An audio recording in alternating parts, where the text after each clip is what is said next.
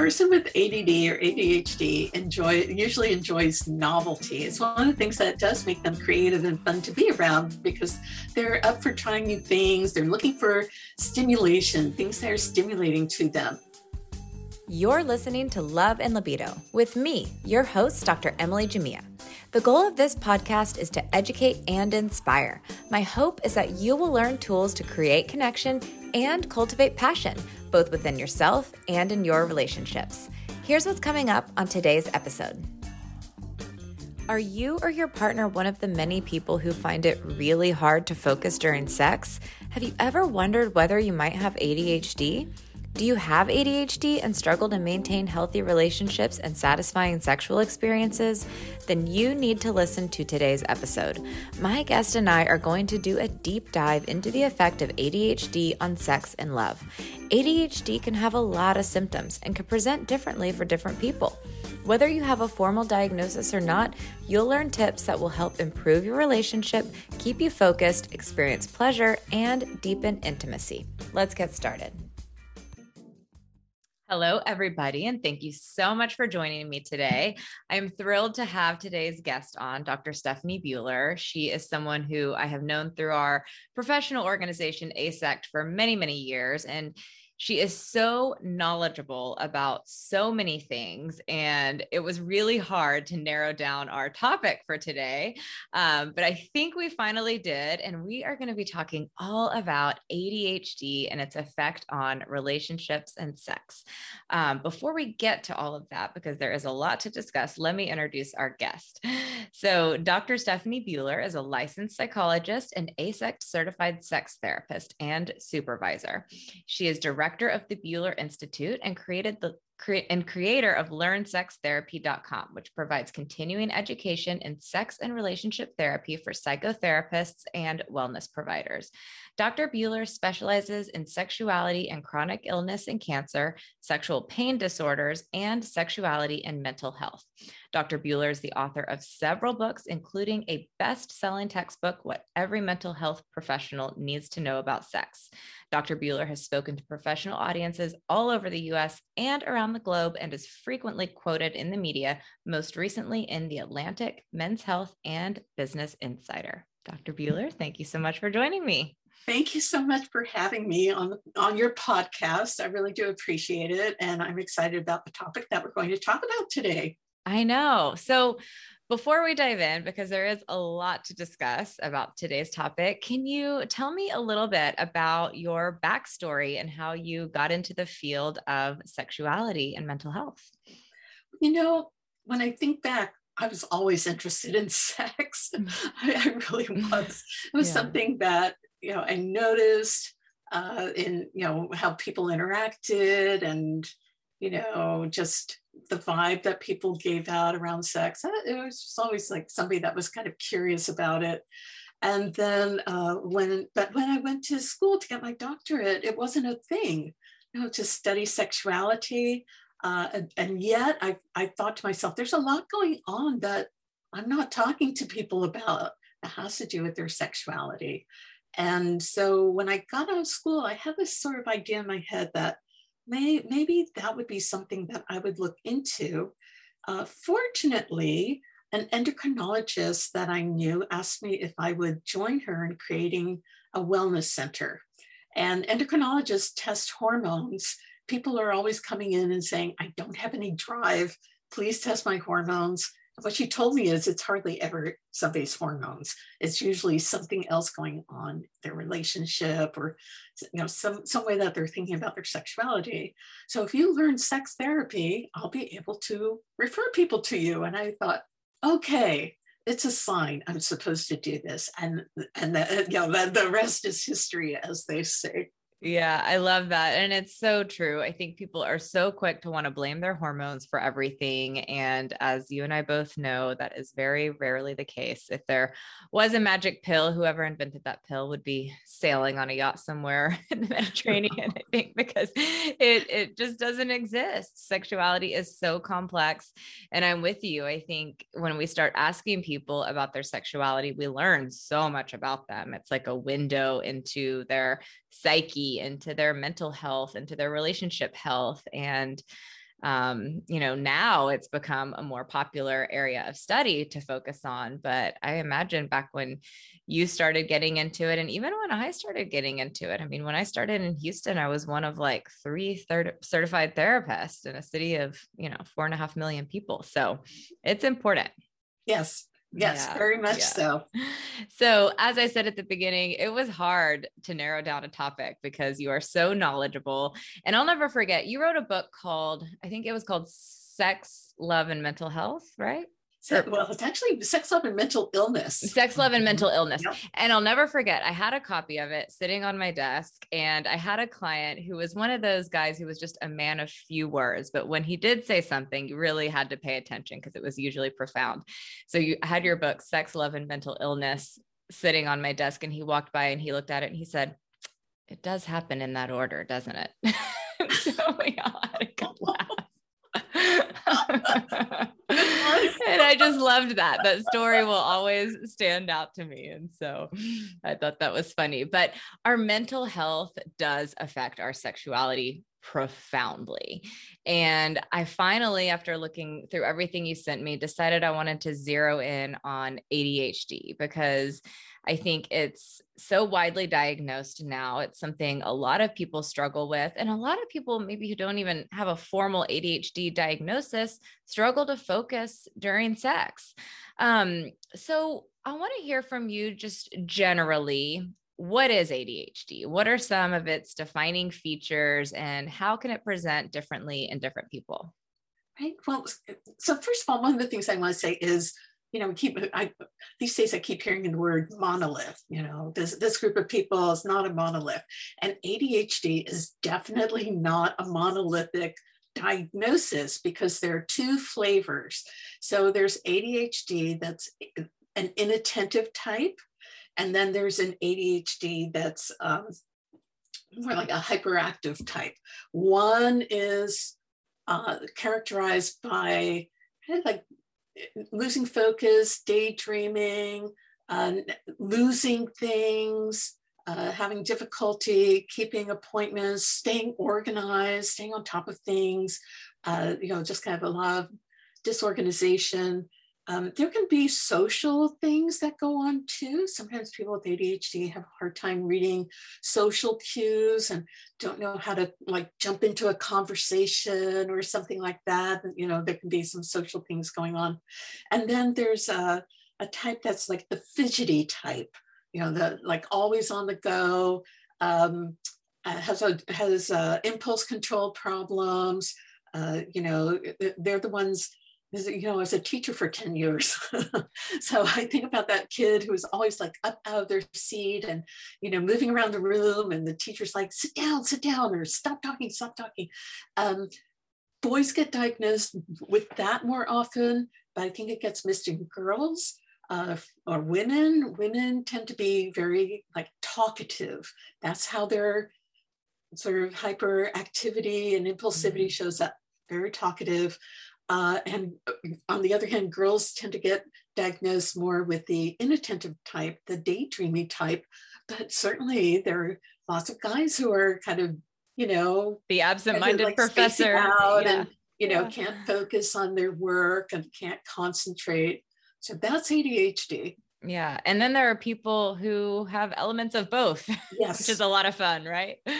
Yes, exactly. Yeah. yeah. So there's a lot of overlap between ADHD symptoms and anxiety disorders. So, can you talk if someone is hearing some of these symptoms and thinking, "Oh my gosh, like I do that sometimes." How how would they know if maybe? Well, I know they obviously need to go for a formal evaluation, but what might lead them to suspect that they might have ADHD versus like an anxiety problem? Uh, I think ADHD. And, well, here's what I think. I think anxiety uh, often shows up. I mean, certainly you can have the kind of uh, racy thoughts and uh, even irrational thoughts, you know, worry, worry, worry all the time. But I think there are a lot of um, physical symptoms that go along with anxiety, and they can be all kinds of interesting things. I mean, that things that would don't like. I had a nervous cough mm. during COVID. I didn't realize, oh, that cough was like a nervous cough. That was my anxiety because there's no reason for it, right? Or yeah. you could have, you know, uh, uh, keyed up, uh, heart racing, um, sweating a little bit more than usual. You can have stomach problems, mm-hmm. you know, mm-hmm. upset stomach, uh, or the opposite. You can have constipation as well, yeah. um, and you know maybe feeling a little shaky. And so I think of those things as being more tied to anxiety. The um, ADHD, the, the, the crossover often comes because the person with ADHD becomes anxious because, you know, there are things happening, um, you know, maybe at work, they're having a hard time staying on top of things, or their partner bothering them about stuff and getting on them about things or they're forgetting things and it makes them makes them nervous. So they can develop anxiety.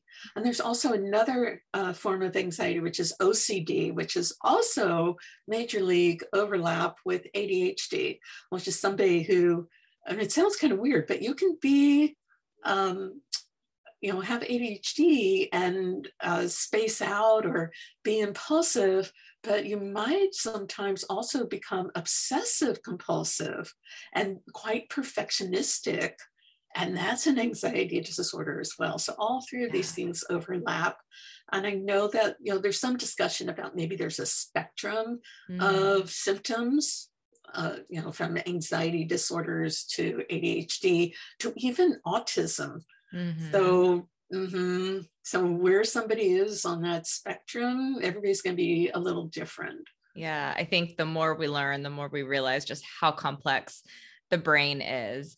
So, you talk about some of these symptoms of ADHD, the inattentiveness, kind of spacing out. Um, and then, of course, on the other side, someone who's a little impulsive and hyperactive it can be really hard for people to be in a relationship with someone who has some of these kinds of symptoms. Can you talk a little bit about what comes up in your office? And I can sh- certainly share what comes up in mine. yes, yes, yes. So, so sometimes um, with couples, they come in and the, it's the partner who is like at the end of their rope and they'll describe things like um, and they may not say, you know, they may not say they have ADHD, but they start complaining about things. You know what? They have projects all over the house that they never finish anything. They just go from project to project. And it drives me nuts because you know there's there's projects undone or the uh, electricity got turned off because they forgot to pay a bill or they didn't mail something or um, uh, or, or they're always late to everything you know they're just like really annoyed with their partner. There's a lot of annoyance. Mm-hmm. And unfortunately, often, or fortunately, maybe, sometimes you get like somebody who's uh, kind of perfectionistic, a little bit OCD, um, being drawn to somebody with ADHD, the person who's kind of perfectionistic who likes the creativity and the liveliness of the person with ADHD. The person with ADD, I just keep saying ADHD, but you mm-hmm. know it could be ADD. Uh, you know, really likes to be grounded by the person who's more perfectionistic and on top of things. But eventually, it would like it, the charm wears off. Oh yeah, I can definitely see how there would be an initial draw for each person in that kind of relationship and how over time it could be a major source of conflict right because yeah i think mm-hmm. you highlighted something and that is that a lot of adhd people are very creative and can seem very exciting because they have a lot of things that they're thinking about at any given time and i think that can be a huge draw for people but then when you're living under the same roof potentially and trying to share household chores suddenly you realize there's just like you said unfinished projects or piles of things everywhere that go unfinished and that can end up being really frustrating right? And so i think some of these quirks can deepen into resentments. And i've certainly worked with couples where that feeds into their desire to have sex because it gets to the point where they feel like the person who doesn't have ADHD is the one who ends up having to finish everything. And a lot of the burden ends up being one that they shoulder. And they're the ones that have to, you know, especially when they have kids potentially. And then they're the ones that have to you know keep the kids organized and the household organized and they start resenting their partner who is very disorganized and over time that can be kind of a libido killer. What has your experience been with that? Oh, definitely. It, you yeah. know, it becomes a big turn off. And yet the person, now again, you know, the person with ADHD, person who is um, kind of forgetful, spaced out, they sometimes tend to have a low drive as well, right? Because they're, they're, they're having a really hard time just staying on top of things. Sometimes the person who is more hyperactive, they have a high drive. So then you, you know, and then with all these other things going on, you can really have kind of a kind of a mismatch mm-hmm. on multiple levels for couples like this. And they really struggle yeah. it's really yeah it's really yeah. rough for them mm-hmm. yeah so people like what you're saying people who have more the inattentive type where there's just difficulty focusing may end up having a lower desire for sex because they have a hard time getting into it they find that their mind starts to wander and um, i think those kinds of people can even get it can get very easily distracted by different sensory systems. So if they're touched in a specific way, just something that's very subtle to one person may completely throw them off. And that can be very frustrating versus people who have more the hyperactive type sometimes they can have even higher libido because they're they're thinking creatively all the time. And sometimes these people can be the ones that keep the sex exciting because they're thinking of different things that they might try with their partner. And so there can be, I think, depending on the type, some benefit if there's not too big of a mismatch with the partner who yes. doesn't have ADD. Yes, yes. And I think sometimes the person who's more hyperactive will complain of boredom. Right? They get bored in the bedroom and then they kind of lose their interest sometimes they get into a little trouble because yeah. they're impulsive. So, mm. you know, they're seeking some gratification elsewhere. I don't want to say, oh, that's, uh, you know, all people with ADHD who are um, uh, inattentive are at risk for that. But you know, that does happen. I think there is a little bit more of a risk because of the impulsivity as well. So, boredom and impulsivity can lead to problems, mm-hmm. inattentiveness and, and lack of initiative in the uh, more the inattentive type that can lead to a different set of problems. Yeah. So, what is your best advice to couples who may be struggling with ADHD being a factor in their relationship, and just in terms of the relationship dynamic itself? Yeah. So, one thing is, you know, first of all, the person who does not have both of them need to educate themselves. Yeah that's huge. they need to understand that this is kind of like a a, um, a, a glitch in the neurology in the brain you know in the in the uh, systems of the brain the, the systems that keep us paying attention. Um, and being able to switch attention on and off appropriately and uh, not to there should not be any finger pointing. I mean this would be like somebody say somebody has diabetes and now you know they have to really res- like change their diet in some way. Well the partner who doesn't have diabetes can't be, you know can't get like indignant and say what do you mean we have to change our diet? Right. well, that's terrible. Um, so they they both need to educate themselves and understand what it is and and what it isn't as well you know it is something that can be managed right? It, it's not like a uh, something you know again it's kind of like diabetes you know you can take medication or you can take you know manage it with diet and exercise. There are different things that you can do. So yeah. i think that's really important. And um, i like if i may i like that you bring up how important it is that the partner without ADHD responds compassionately and is part of the treatment because a lot of times people who have ADHD are already we've talked about anxious they can become very self-conscious. And so if they're constantly feeling badgered by their partner because they're quote unquote not trying hard enough. I think that's what a lot of people think. If you would just try harder, this wouldn't be a problem. And they may be really doing the best that they can. And for them to, for that to not be recognized by the other person can be a major blow to self-esteem and ego, which then only exacerbates the problem or adds more problems. Absolutely. All of that conflict is not good for your sex life. No. Uh, that blaming and low self-esteem and yeah, definitely not romantic, not not sexy. Yeah, yeah. What would you say is a reasonable expectation? Let's say when it comes to something specific like finishing household tasks, you know, when you're living with someone with ADHD, how can people negotiate what gets done? What is a reasonable expectation to have? Well, I I I one thing that I I think has worked is uh, figuring out the strengths of the person with ADHD and using them. You know, so what what are the tasks that they would find? it's not that the person without ADHD should take on all of the certain kinds of tasks, but what are the ones that they're more likely to finish?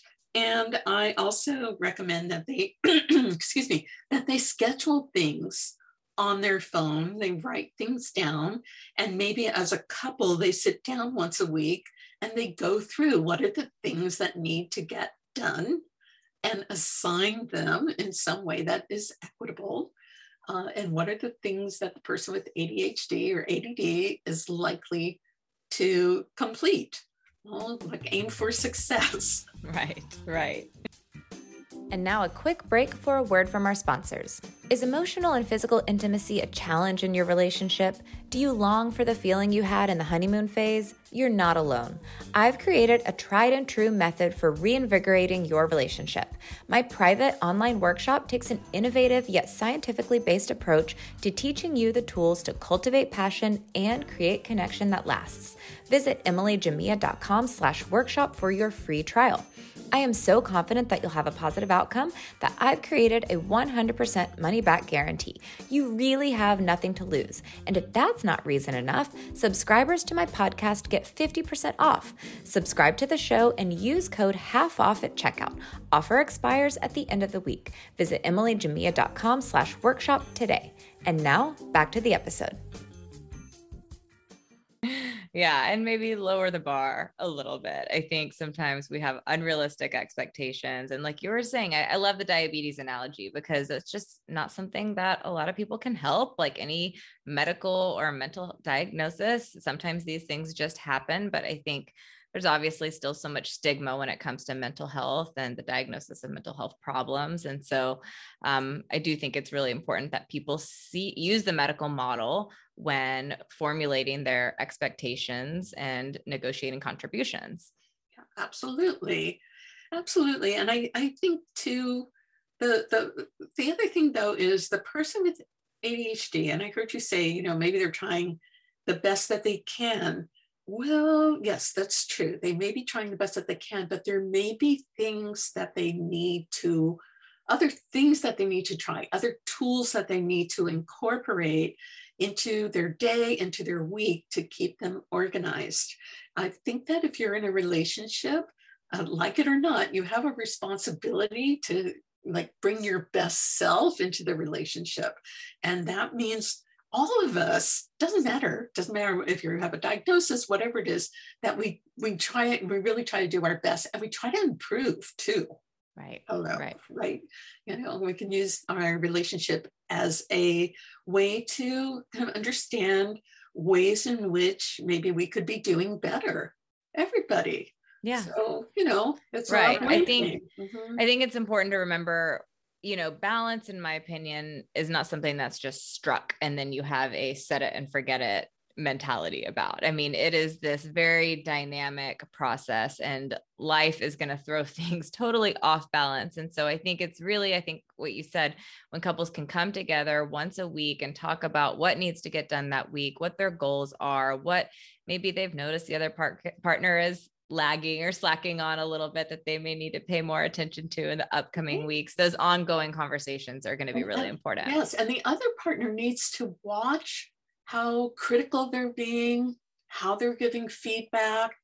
Maybe you know can they hold on like kind of learn hold, to hold on to something that is frustrating until they can sit down and not just you know constantly nag or you know i, I get it. I mean Yeah, I, I'm such a proponent of that. I mean, even my husband and I, we try to do like weekly check ins with each other because there might be something that came up on a Thursday that if I just table for, you know, 24 hours, I, I might not really need to bring that up in the Sunday check in. But if I had brought it up right then and there, it could have come across as nagging when really it wasn't that big of a deal. So I love that. And I think it really helps both people come into the conversation prepared to have that conversation, right? Which means defenses are less likely to go up.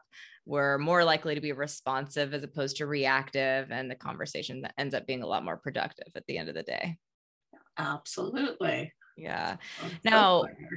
what about sex specifically? What advice would you give to someone who has ADHD so that they can focus more on the sexual experience?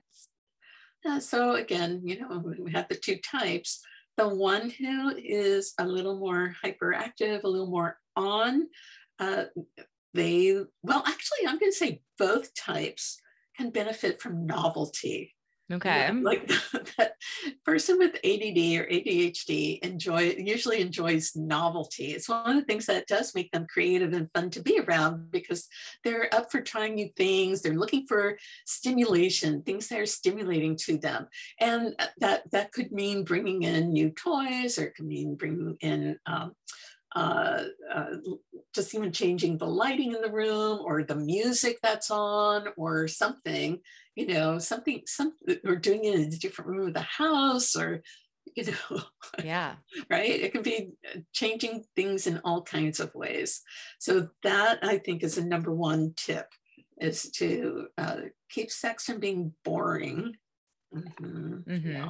And I really like how you're pointing out that that can benefit the person with inattentiveness as well. So I do a lot of research and reading on the relationship between flow and sexual satisfaction. And one of the components of flow is having just the right balance of challenge to skills, right? So there's like a 4% difference you want to aim for. And the research shows, and there isn't a whole lot of research on this specifically in sex, but in other activities, when something is just a little bit outside your skill set, it narrows your focus. You have to focus because it's a little bit different. And so I can see how that might really help someone who has the inattentive type draw their attention in. And I think, um, yeah, that makes a lot of sense to me. Yeah, yeah, yeah. Mm-hmm. Uh, the other thing too is um, the the uh, something that I've suggested uh, the person with an attentive type. Sometimes if the if the partner can narrate what they're doing, mm-hmm. you know, mm-hmm. now I'm doing this, now I'm doing that, I'm going to do this. You know, there's something about it that helps them stay focused and in the moment, right? Yeah. Um, and I think uh, I mentioned music, but I'll mention it again. I've had a lot of people say that having music helps them focus, it helps them let go if they're kind of anxious as well or mm-hmm. you know keyed up or whatever is going on that you know get music uh, to kind of match where it is that you want to be yeah, so, I like that. And I, I do see the importance of involving different sensory systems. Like I have this candle that I burn in my office and I always get the same candle. It's my office scent candle. And then I have a different candle I burn when I'm writing something and that like focuses my attention on writing. And so I, I can see how that might also help someone who has trouble focusing. Definitely. Yeah. I think and, also like things like time of day, timing. Mm. You know, some people I think everybody can kind of benefit from that. You know, when when is my drive a little higher, or when do I have a little more energy for sex?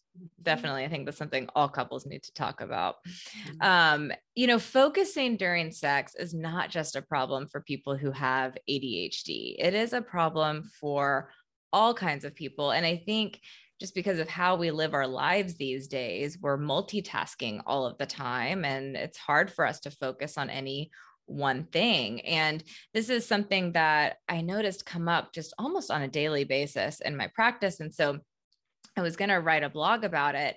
And decided to reach out to the first sex therapist supervisor I had, Ruth Sherman. I don't know if she was around when you got into the field, but at the time she was my supervisor, this would have been 15 years ago. Um, she had retired from doing sex therapy. And so 15 years ago, you know, we had smartphones, but it was not like it is today with all of the apps and the social media wasn't as big as it is now. And I wanted to talk to her about what her experience was when she was working with couples and if this issue of focus came up for her as much as it did for me. And I sent her an email and I, I told her my question. We have we had a conversation about a week later, and she said, you know, I've been thinking about this a lot. And certainly we had the erection watchers or the people who maybe were distracted by their body image. But she said, what you're describing in this like never-ending running to-do list that people have in their head during sex, she said, I don't really remember that you know and i'm curious to hear your thoughts on that because i do think that we're like i think it says multitasking. That's what i ended up writing the blog about we're we're splitting attention all of the time right? It's very rare that we're doing one thing at a time. And sex is an activity where hopefully you don't have your phone, you're not checking your phone or an email, or you're not going to get interrupted with something. And you're trying to focus on the physical sensations, the emotional experience, and you want to be zeroed in on that. But that's just really hard for people. What are your thoughts? Yeah, it, well, yes, it definitely can be difficult. Um, I think I think just just the just the phone itself is such a distraction. It splits our attention all the time. Um, and, you know, it's not just our to do list, it's also our relationships um, and worrying about managing our um, like our, our social persona all the time. Totally. totally. How are people perceiving us? You know, how am I interacting with people? We're interacting with each other a lot, right? Even with right. the pandemic, I found myself on I was kind of like on Facebook a lot.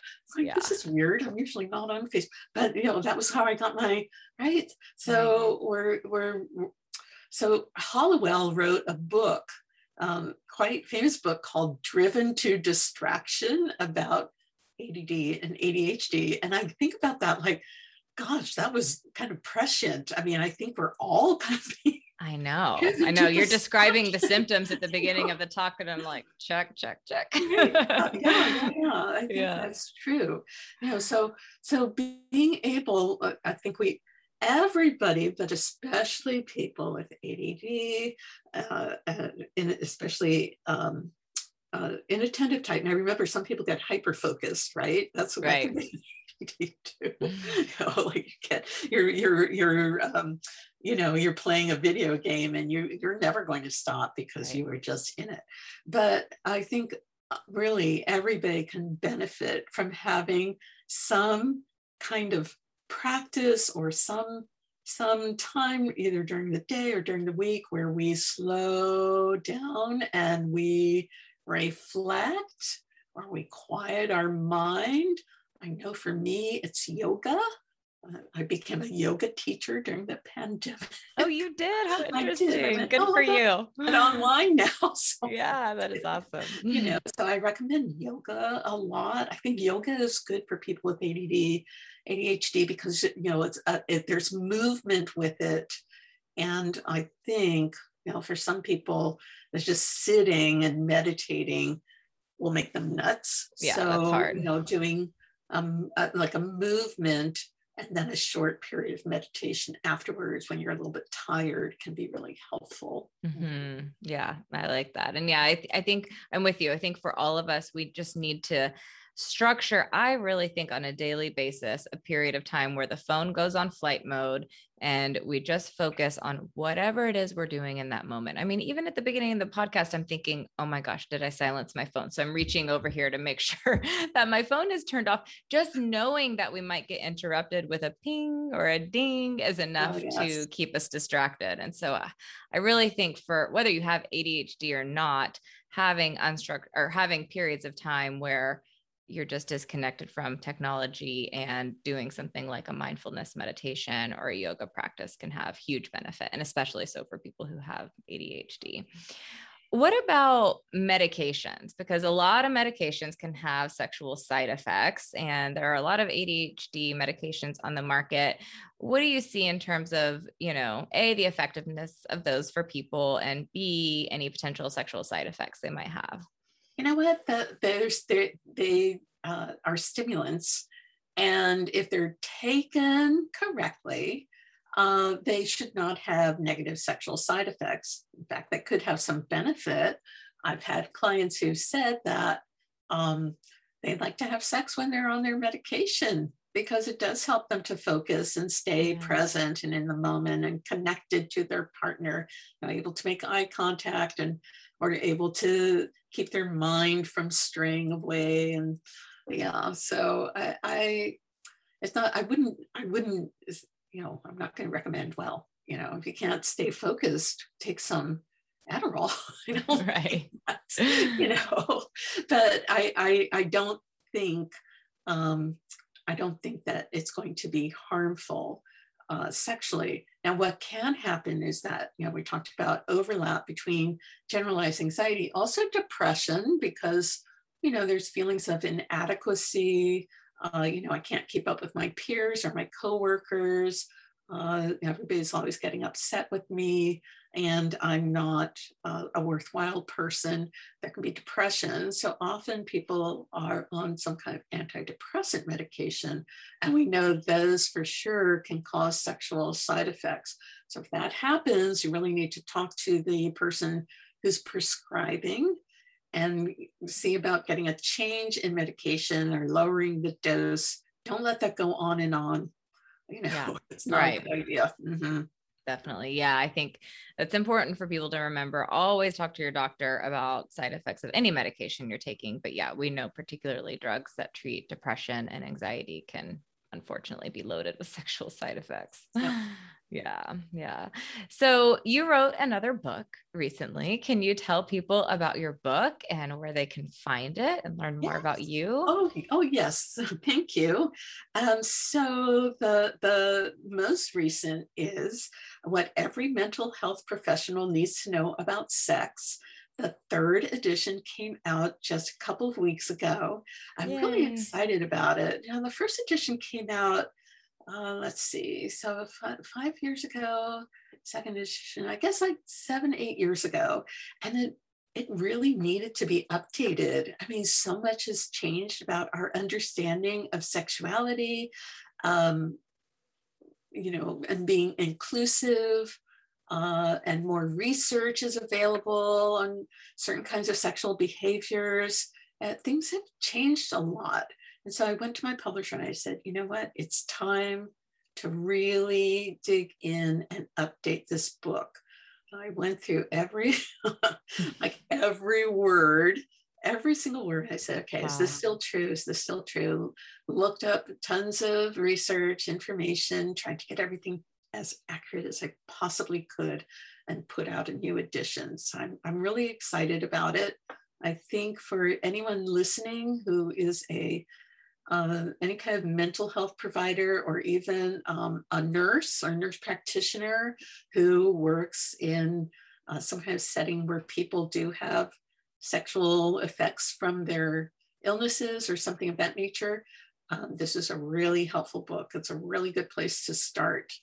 Mm-hmm. Mm-hmm. Yeah. Well, yeah. thank you on behalf of the mental health community for writing this book and for updating it. I mean, it's still just mind boggling to me how even, you know, master's programs in marriage and family therapy don't require a course on sexuality, let alone just general counseling programs. I, I, and I so don't understand. I mean, really, I think, I think it was something, I mean, it's really low, something like 16% of MFT programs require a course. Like, I know. What? It's crazy. But, but that like 100% of people have questions about sex. Yeah. I mean, you know, maybe you don't have sexual dysfunction, but maybe you have a question about what's normal or a change that happened.